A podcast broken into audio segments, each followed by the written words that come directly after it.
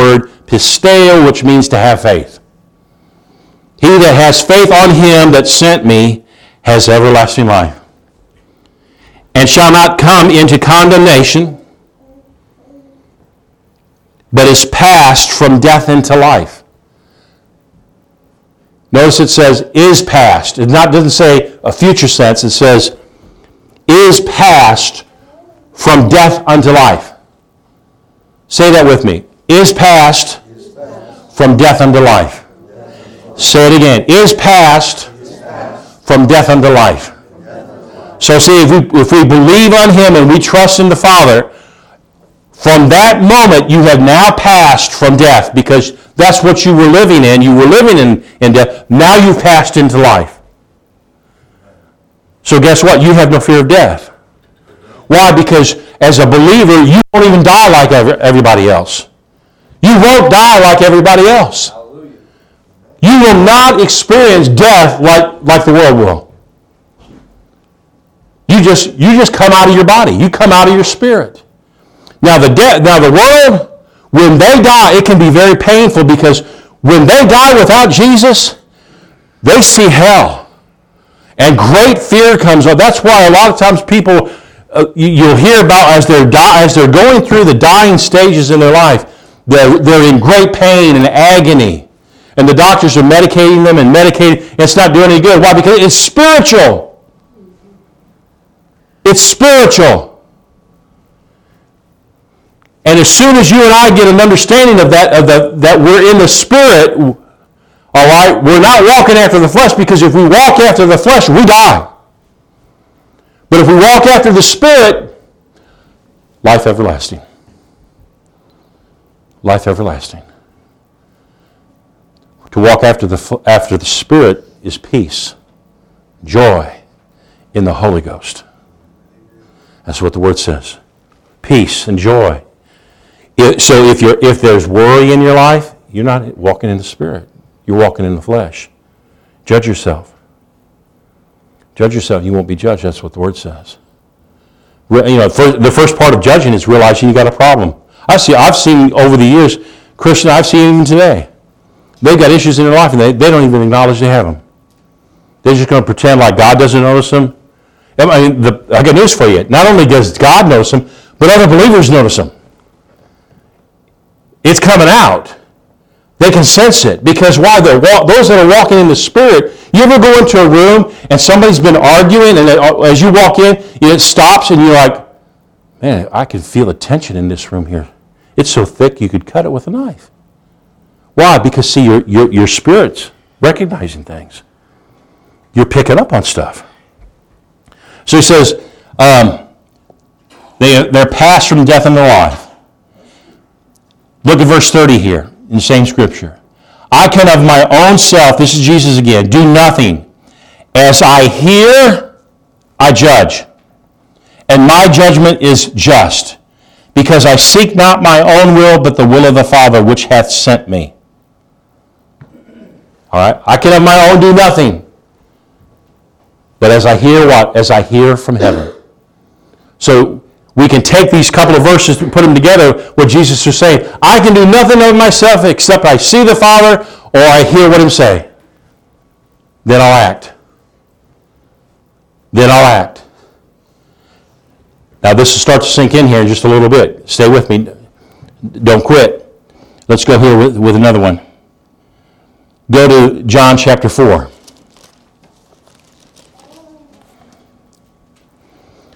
John chapter 4, and we come to the place where Jesus meets the woman at the well.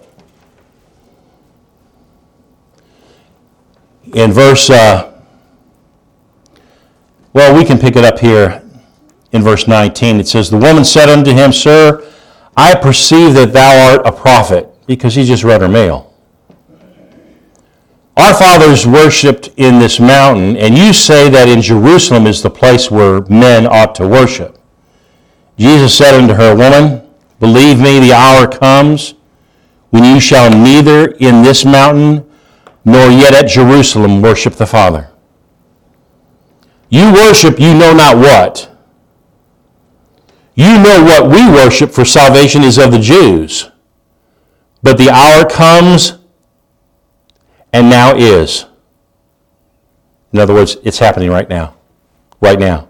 When the true worshipers shall worship the Father in spirit and in truth. Now, now just from Jesus' words, if there's true worshipers, what must there be? There must be false ones. I mean, if there's true worship, there must be false worship. Right? So see, you can be in a house of God and it can be full because the world ain't worshiping. Right? The world's not worshiping God. The church is worshiping God, or should be worshiping God. So you can be in a house of God and people be thinking in their heads, we're worshiping God, but they're not. They're false worshipers. He said, the true worshipers shall worship the Father in spirit and in truth. For the Father seeks such to worship him. Isn't that interesting? He seeks, who's the Father seeking? He's seeking those that will worship him in spirit and truth. Truth, obviously, is, is saying what the Word says. Right? But what about in the Spirit? Well, worshiping in the Spirit, we just kind of gave you in, in, in the other chapter in John. Jesus said, I can do nothing except I hear the Father or I see the Father. What's he doing? He's worshiping the Father. In what? In spirit. In spirit. So Jesus is telling the woman at the well, he said, he said to her, look, the Father is, he seeks. He's looking for those that will worship him in spirit and truth. And in other words, they, they not only know the word, but they do it. They do it. They do the word of God. They're not false worshipers that they know the word, but they won't do it. They won't let the Spirit change their way. They won't repent. They won't walk in love. They won't judge themselves. But yet they'll come to church and they'll stand up and think they're worshiping God. No, they're false worshipers. They're false, false worshipers. I remember a few years ago, well, this has been probably 10 years ago. I was talking to somebody from another church uh, uh, I won't say which one. I won't do that. But they were they were talking about the praise and worship team, and and uh, I don't even know how how or why even it come out. But they were telling me that, yeah, well, you know, we we, we have all kinds of people there. I mean, he said there's uh, there's people on the praise and worship team that you know they, they do different things, and uh, he said we we've got married couples, we've got uh, couples that are living together, and I said on the altar, yeah.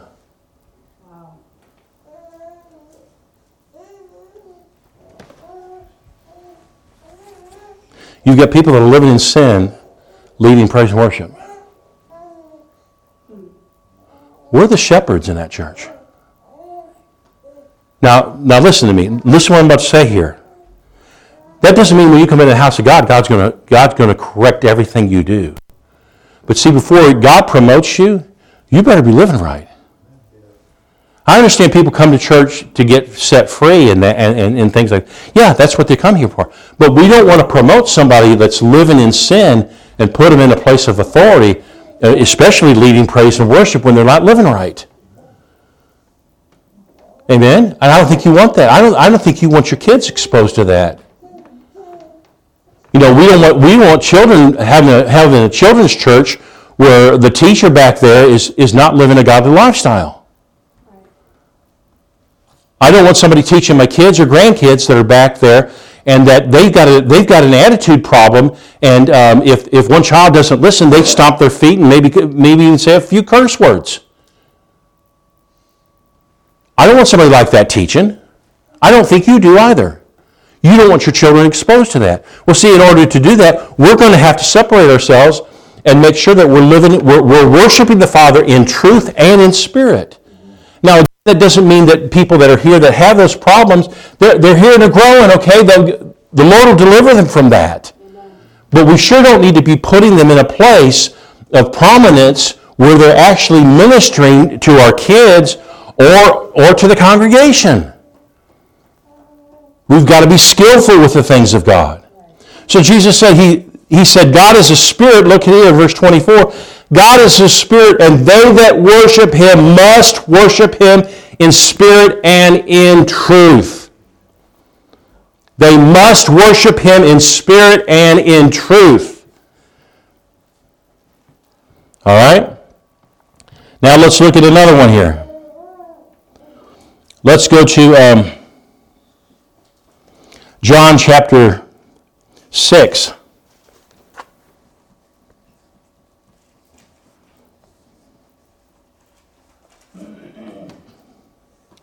John chapter 6.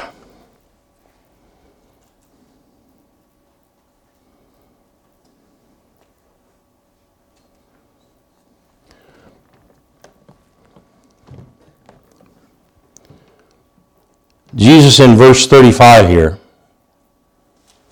it says that Jesus said unto them, I am the bread of life. He that comes to me shall never hunger, and he that believes in me shall never thirst. But I said unto you that you also have seen me and believe in me. Let's drop down to verse 38. For I came down from heaven not to do my own will, but the will of him that sent me. I pay attention to what Jesus is saying here. I came not to do my will, but the will of him who sent me. Now, in order to do that, you You've got to be submitted. What did James say? James said, submit to, to God. Resist the devil, and he'll flee. What is that? That's the ways of the Spirit. See, just because something is wrong doesn't necessarily mean now's the time to deal with it. You don't deal with it unless you hear from heaven. Even though what, what you see is wrong, you get you. What's the Father saying to you? That's what Jesus. Uh, that's how he operated. That's how Jesus operated. He didn't do anything unless he heard from heaven first. That was his ways. If his look at the success Jesus had in his ministry. If he had success doing it that way, shouldn't we follow him? It, didn't Paul come back say in Ephesians 5, verse 1, be ye imitators of God as dear children? And in other words, do things how God does it. Jesus said, I can't do anything except I hear the Father. So he says, I came down from heaven not to do my own will, but the will of him that sent me. Now let's go on here. Because Jesus is about to, you know, he's got a lot of people that are following him, but he's about to have a whole bunch of people leave his ministry. Look at verse 53. Then Jesus said unto them, Verily, verily, I say unto you, except you eat the flesh of the Son of God and drink his blood, you have no life in you. What's he talking about? Is he talking about cannibalism? But see, everybody that's around him, that's what they're thinking. What, what, what, is, he, what is this saying? Eat his flesh and drink his blood?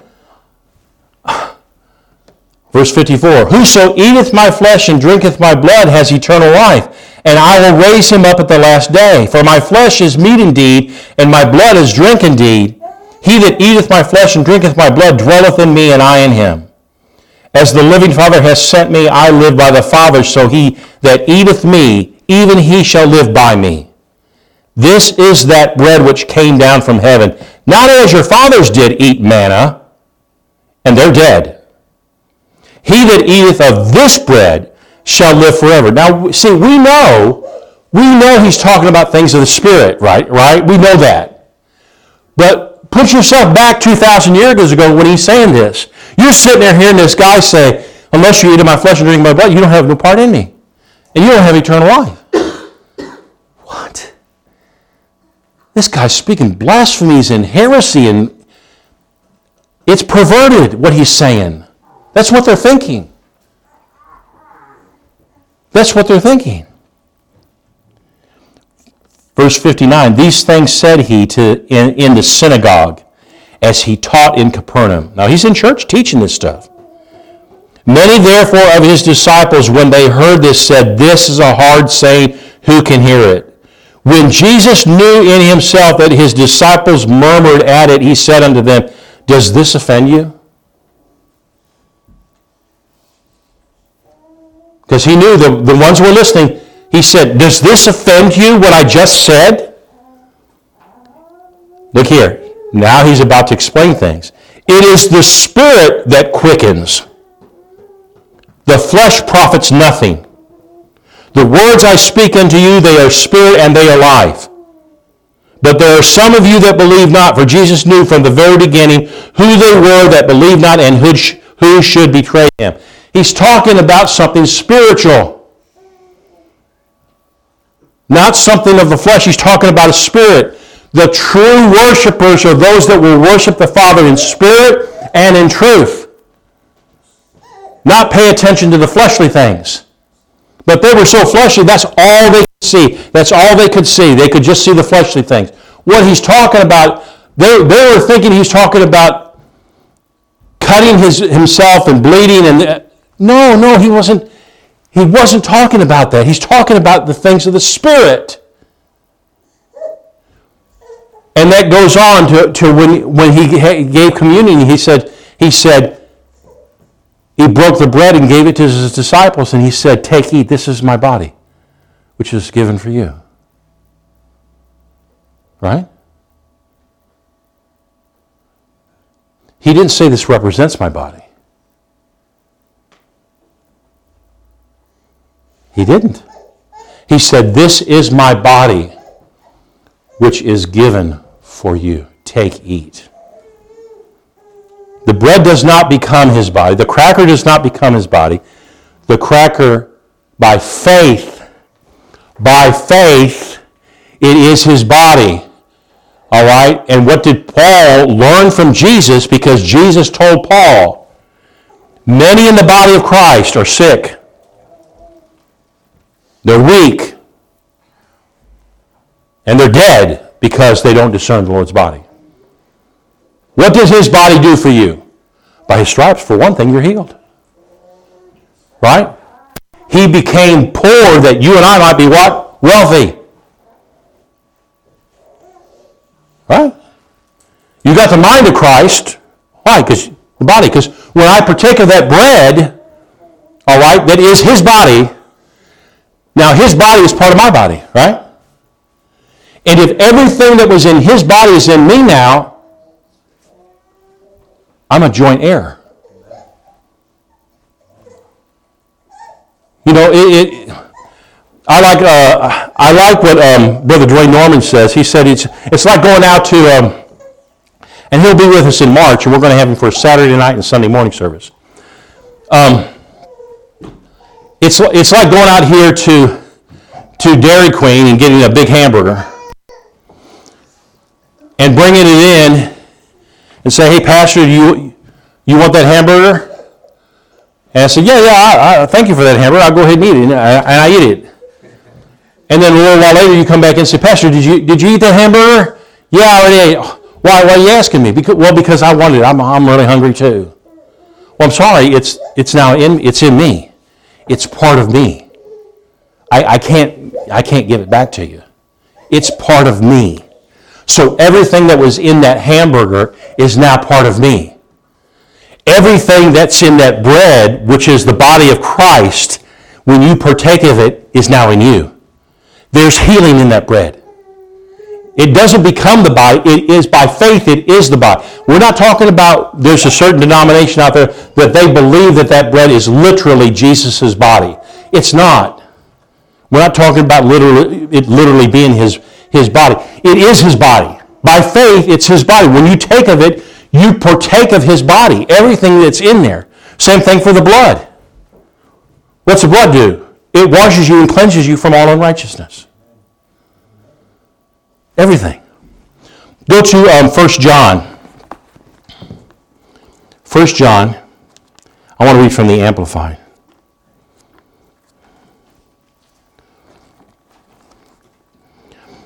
This is what I'm saying about your relationship with the Father is so important. That's why you need to spend time working on that relationship and increasing that relationship. Because it's the most valuable thing that you have on earth. When your relationship with heaven, with the Father, is right, every relationship here on earth will straighten out. You got a problem with your spouse?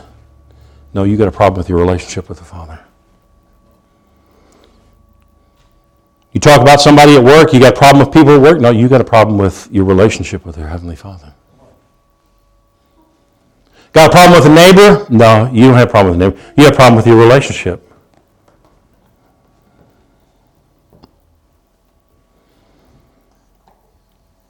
Any problem you got in your life, it's there because of the relationship. It's a problem. Yeah, I'm, I'm going to be honest with you. The reason why you got the problem is you probably already know why you got the problem. Because something that God's been dealing with you with and you refuse to listen. You refuse to admit it could possibly be you. It's got to be somebody else. It's us. Because when we change, we have that effect to change the whole atmosphere around us. I mean, you'll, you'll see people that are, that are living in the world sinners, all of a sudden they change. Why is that? It's because the power of God that you're letting to flow out of you is flowing and it's having an effect on the atmosphere around you and changing people. Changing how you look at people, changing how you see circumstances, changing how situations in your life that you thought were bad, that, that you can actually see now God's moving. He's doing something there.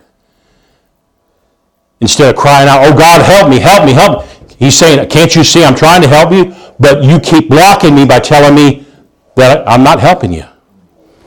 First John, you there? I'm going to read from Amplified Version because this really, really stresses the importance. Verse 3 What we have seen and ourselves heard, we are also telling you so that you too may realize and enjoy fellowship as partners and partakers with us. And this fellowship that we have, which is a distinguishing mark of Christians, is with the Father and with his Son, Christ the Messiah. The distinguishing mark of a Christian is their fellowship with the Father.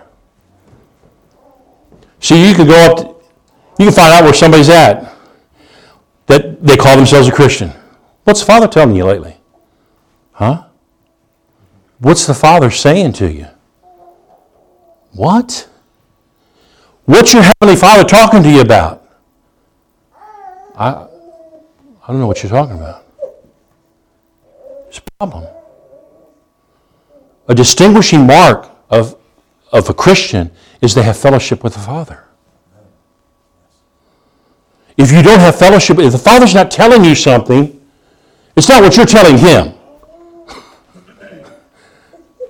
Your fellowship with, with the Father should be 95% Him talking and 5% of you talking. If it's the other way around, that's the problem. Parents know what I'm talking about. You got kids, and all they want to do is tell you what they want. Give me, give me, give me, give me, give me, give me. And you get tired of hearing it after a while. Why? Because it's not that you don't want them to have it, but it's a sign of what? Immaturity. You, I mean, you've even tried telling them, look, you're not old enough to handle it. Oh, yes, I am. Yes, I am. I can handle it. I, I can do it. No, your attitude tells me you can't. You may, you may be capable of attempting to do it, but it's going to blow up in your face if I let you do it. Same thing happens with the Father. So until you get that fellowship with the Father right, and nothing's going to change because it's the ways of, of heaven. It's how Jesus operated.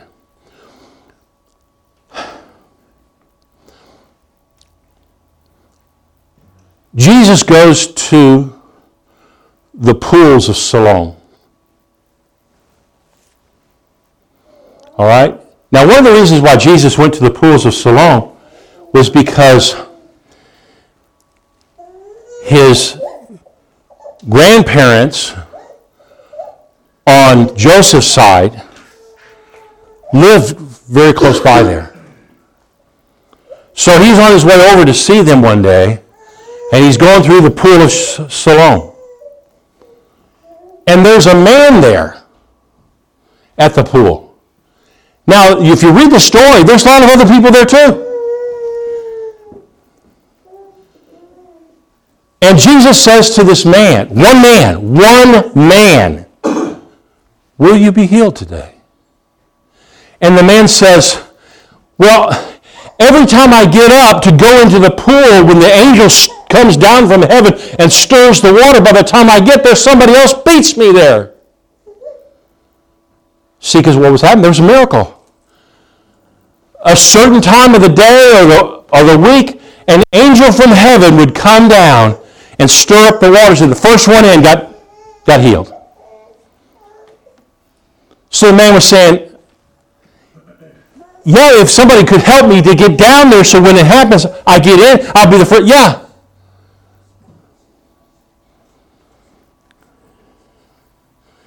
Jesus says to him, Pick up your cloak, pick up your bed, and go home. You're healed.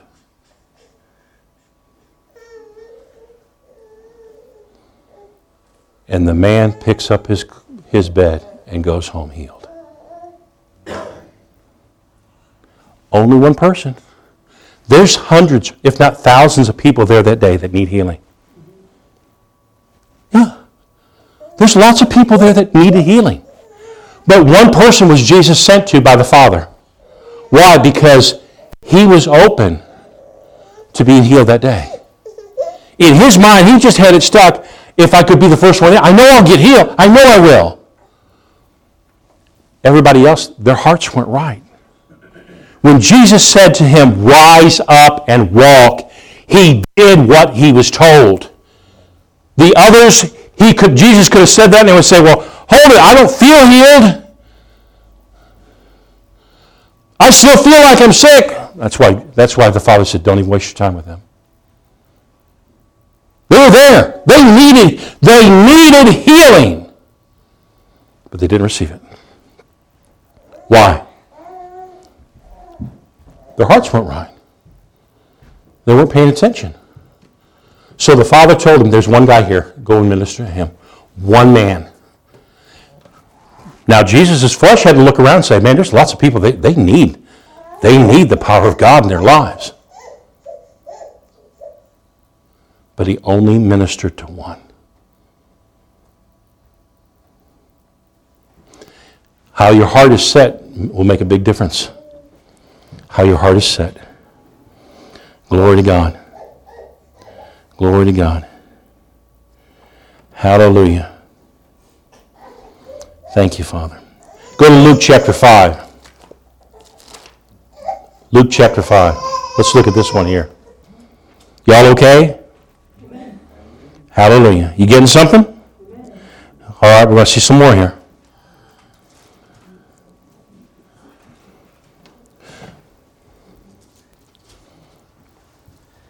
You know, when Jesus went to his own hometown,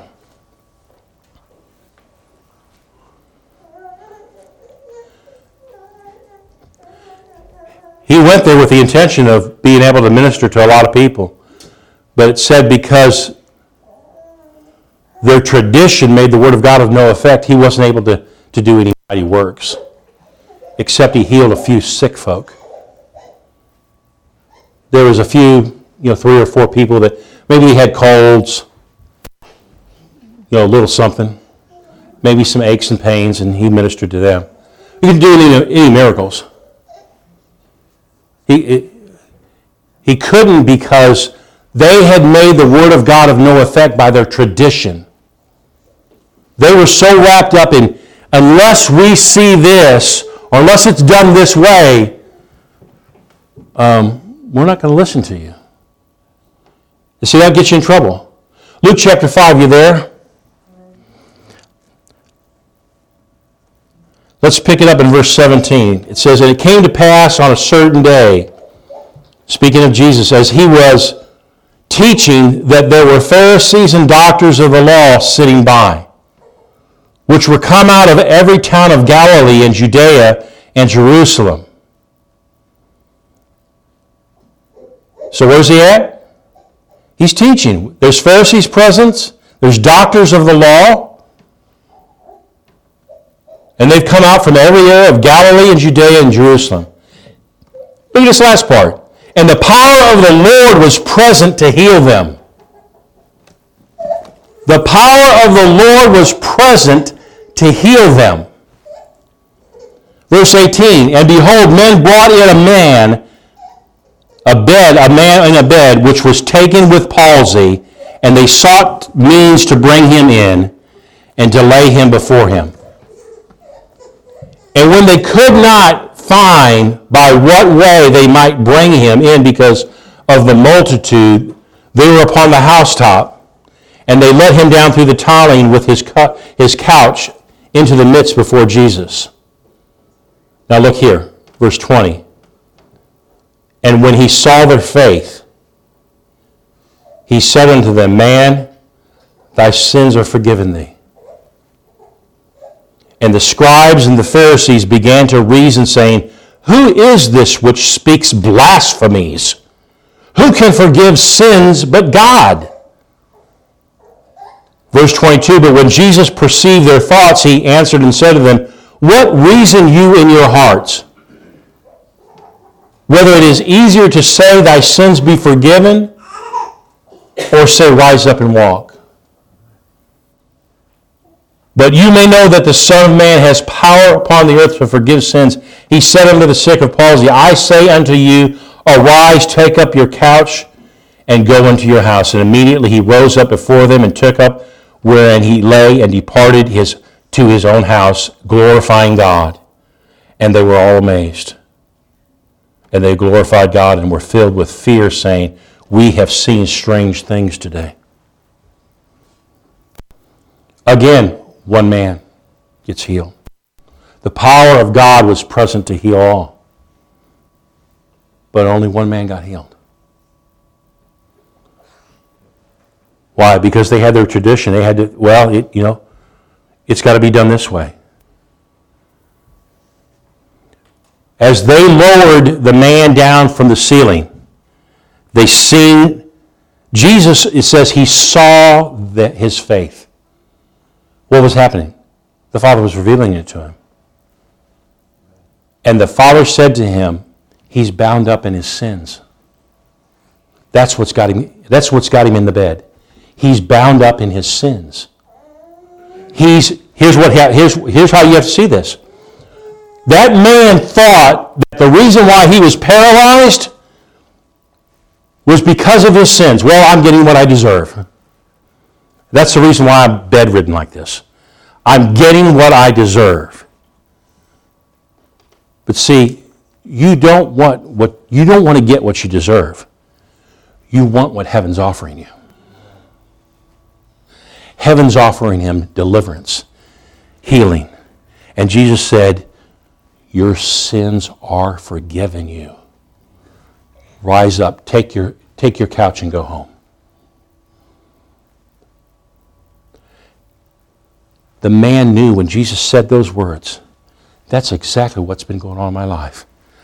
I have not forgiven myself because of things that I did. We don't know what they were. Doesn't really matter. It doesn't matter. But what it was strong enough to get that guy thinking he's paralyzed because of what he did. And when Jesus said, Your sins, they're forgiven. He knew in his heart his spirit. I'm getting up. I'm not bound to this. Jesus couldn't do anything until he saw the Father or he heard him. It didn't matter the needs of the people. The woman with the issue of blood. Remember that story? I, I preach more on this woman than anybody. I'm, I want to see, when I get to heaven, I want to see Jesus first. She's in the top five. It said she's lost all of her money. Been to all the physicians, nobody could do anything for her. She finds out that Jesus is coming to town. Now she's got some scripture in her. Because she knows in Malachi, in the last chapter of Malachi, says that when the Messiah comes, he'll have healing in his wings. That's what it says in Malachi. The wings that is referred to there is the prayer shawl, the shawl of a rabbi, and has these at the bottom what they call talits. Well, those talits are also called wings. So as she sees Jesus, she's saying to herself, if I can touch but the hem of his garment, I shall be made whole. It's in her. She knows it because everything she's heard and studied, and this man comes to town, she says, That's the Messiah. I know he's the Messiah. When I touch the hem of his garment, I'll be made whole. So she, it says she pressed in through the people. There were throngs of people, thousands and thousands of people clamoring for Jesus. And she comes up to him, and I believe she, if you, we were there, we see her crawling on the ground under between people's legs to get to him, because there's no way. You can't just say, excuse me, excuse me, I got to see Jesus. Well, we want to see Jesus too, woman. Yeah, but I'm sick. We are too. Get in line. No, no, no. She's like, no, I am going to see him. She's crawling, standing up, crawling, standing up. What does she got to do? She got an issue with blood for one thing. If they knew, if, if they knew she had an issue with blood, they would have stoned her right there. It was illegal for her to be out on the streets. Illegal, against the law. She would have been stoned immediately. She touches the hem of his garment. And Jesus stops and says, Who touched me? And his disciples look at him like, Oh, no, no, no. No. Master, there's thousands of people. Everybody's touching you here. What in the world are you talking about? He said, No, somebody touched me. I felt power go out of me. Somebody tapped in to me, and I felt power leave me. And about that woman, that time the woman stands up. Now, you got to understand the whole scenario. Jairus is there with Jesus. His daughter's dying. And he's come to get Jesus to come and pray for his daughter so that she doesn't die. So you got to see, here's Jairus. Okay, Master, come on, uh, let's go. We, we just got to go over here around the corner and we'll be at my place and you can minister to my daughter who's dying. And all of a sudden, this woman comes up and touches him and goes, Who touched me? Oh, no. Something else is stopping the Messiah. Gosh. We're 20 feet from my house. 20 feet.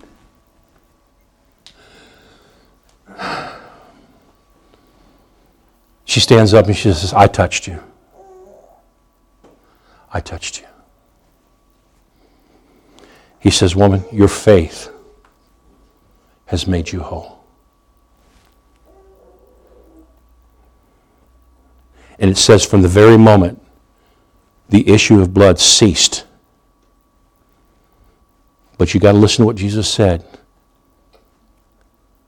Your faith has made you whole. Now, if you look at it in the natural, it cost her a lot to get there. It cost her time, she has no money because she gave it all to the physicians and they couldn't heal her. She's broke or near broke. But Jesus said, Your faith made you whole.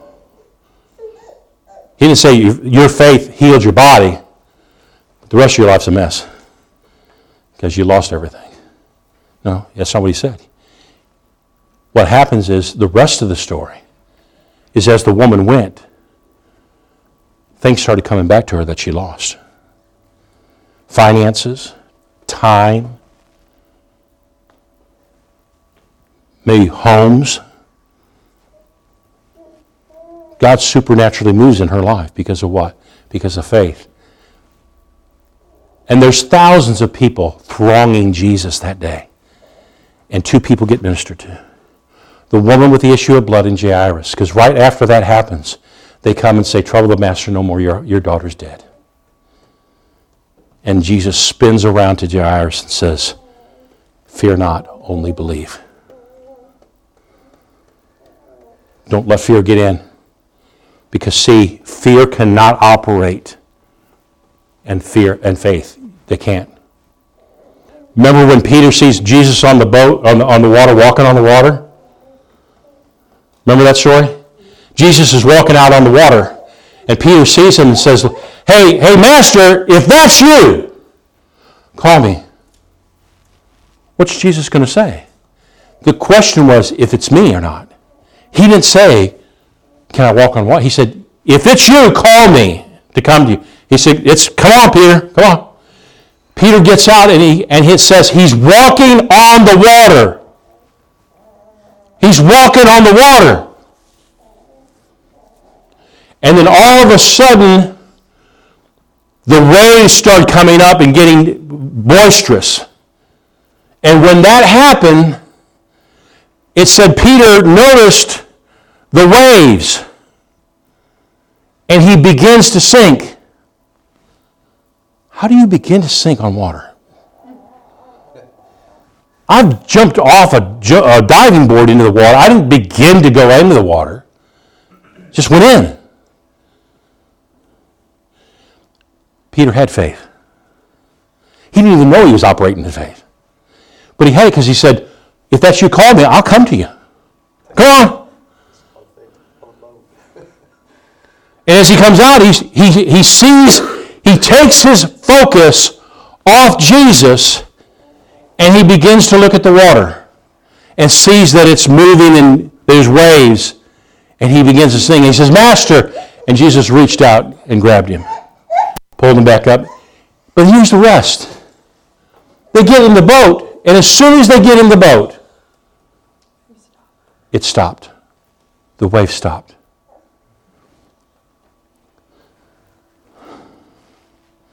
When you're operating in faith and you're believing God, here's what the Lord showed me. He said, Many of my people are using their faith to get what I have for them, but they quit at the last minute and they don't receive what I have because they take their focus off me.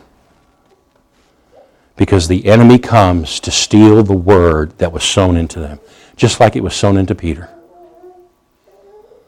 Now, Peter's the only disciple that got out of the boat. The others are sitting in the boat, they're not doing anything. You got to make up your mind. Are you going to be a boat sitter or a water walker? I'm getting out of the boat. You've got to say, I'm, I'm getting out of the boat. Whatever, whatever that boat is in your life that's separating you from the Lord, you're going to have to step out of it and say, okay, I'm a believer. I'm believing. Amen. I'm believing God for everything. I'm believing God for everything. Hallelujah. Hallelujah. Got time for one more scripture. Go to Acts 16.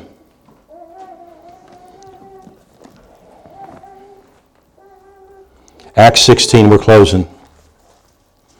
I know it's a dangerous thing for a preacher to say we're closing. You know, that can take a long time. Acts 16.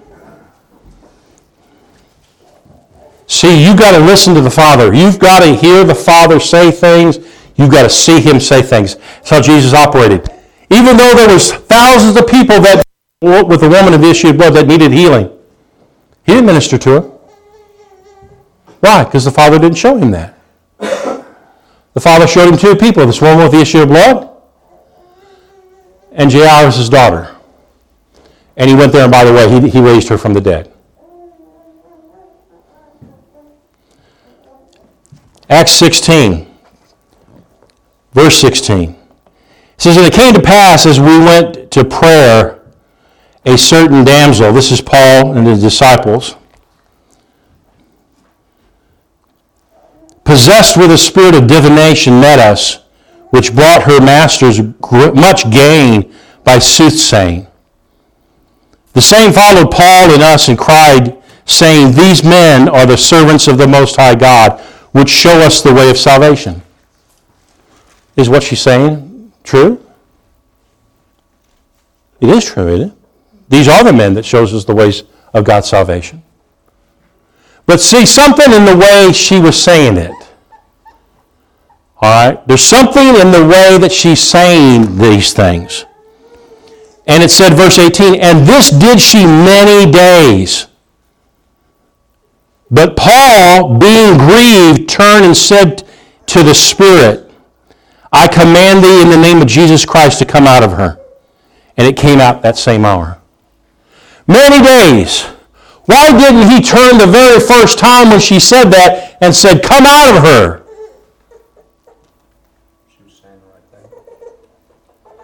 He hadn't heard from heaven. It says many days. Why not the second day? Why didn't he do it the second day? Why not the third? Why was it many days? Finally, there's a time where the Father spoke to him and said, Command that to come out of her. And then he turns and says, Come out of her in the name of Jesus.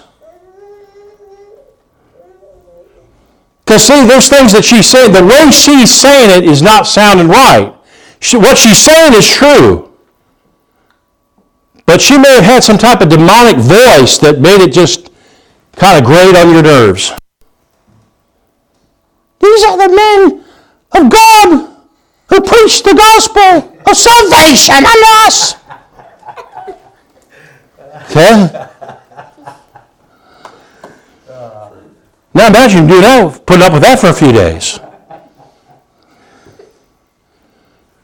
What she's saying is true, but it, something right here. So Paul's waiting. Waiting for what? Heaven. Father. Show me what to do. Show me what to do. These are the ways of the Spirit. Not everything has to be done right then and there. Did the Father tell you to do anything? No. You know it's, it's wrong biblically. Yes, we know it's wrong biblically. But there's timing is everything.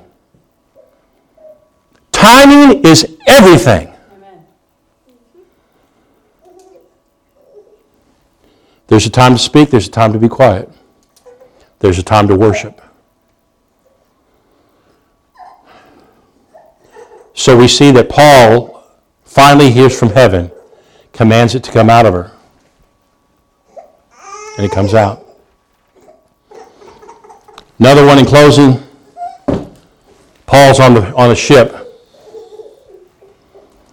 Remember?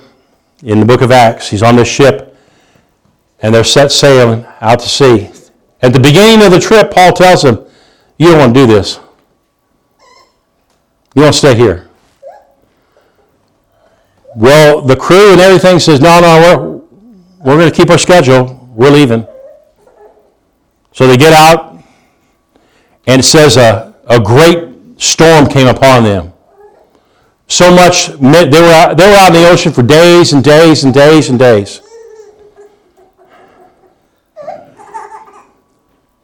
And it finally, they, they got rid of everything on the ship. Everything. Now, this ship is a big ship for that day money, monetarily wise, it's probably worth millions of dollars in today's money, even though it wasn't millions of dollars back then, because of what it carried. They, they pitched everything overboard. They got rid of it. Paul stands up and says, An angel of God stood before me and says, Be of good cheer. You should have listened to me in the beginning, but if you listen to me now, no one will lose their lives. That's what Paul said. You should have listened to me in the beginning. In other words, he said, I told you so. But if everyone stays on this ship, no one will lose their life. The, the ship's going to be destroyed. But everyone will get off here. And they, and they did. And they got off. Why did it take so long? Because of their disobedience. If they'd listened in the beginning, they would have never lost anything. But because they wouldn't listen in the beginning, they lost the ship, they lost the merchandise on the ship, but they didn't lose their lives. Hearing from heaven. Glory to God. Did you get something today? Well, as you go and you spend Christmas with your families and families in laws and things like that, just remember listen to heaven, listen to the Father, listen to the Lord, hear what the Lord has to say. Just because it's not right doesn't mean now's the time to take care of it. What's the Father telling you? So you got to have to learn these things. We, and we not only have to learn them, we need to become skillful at them. Because lives will be impacted.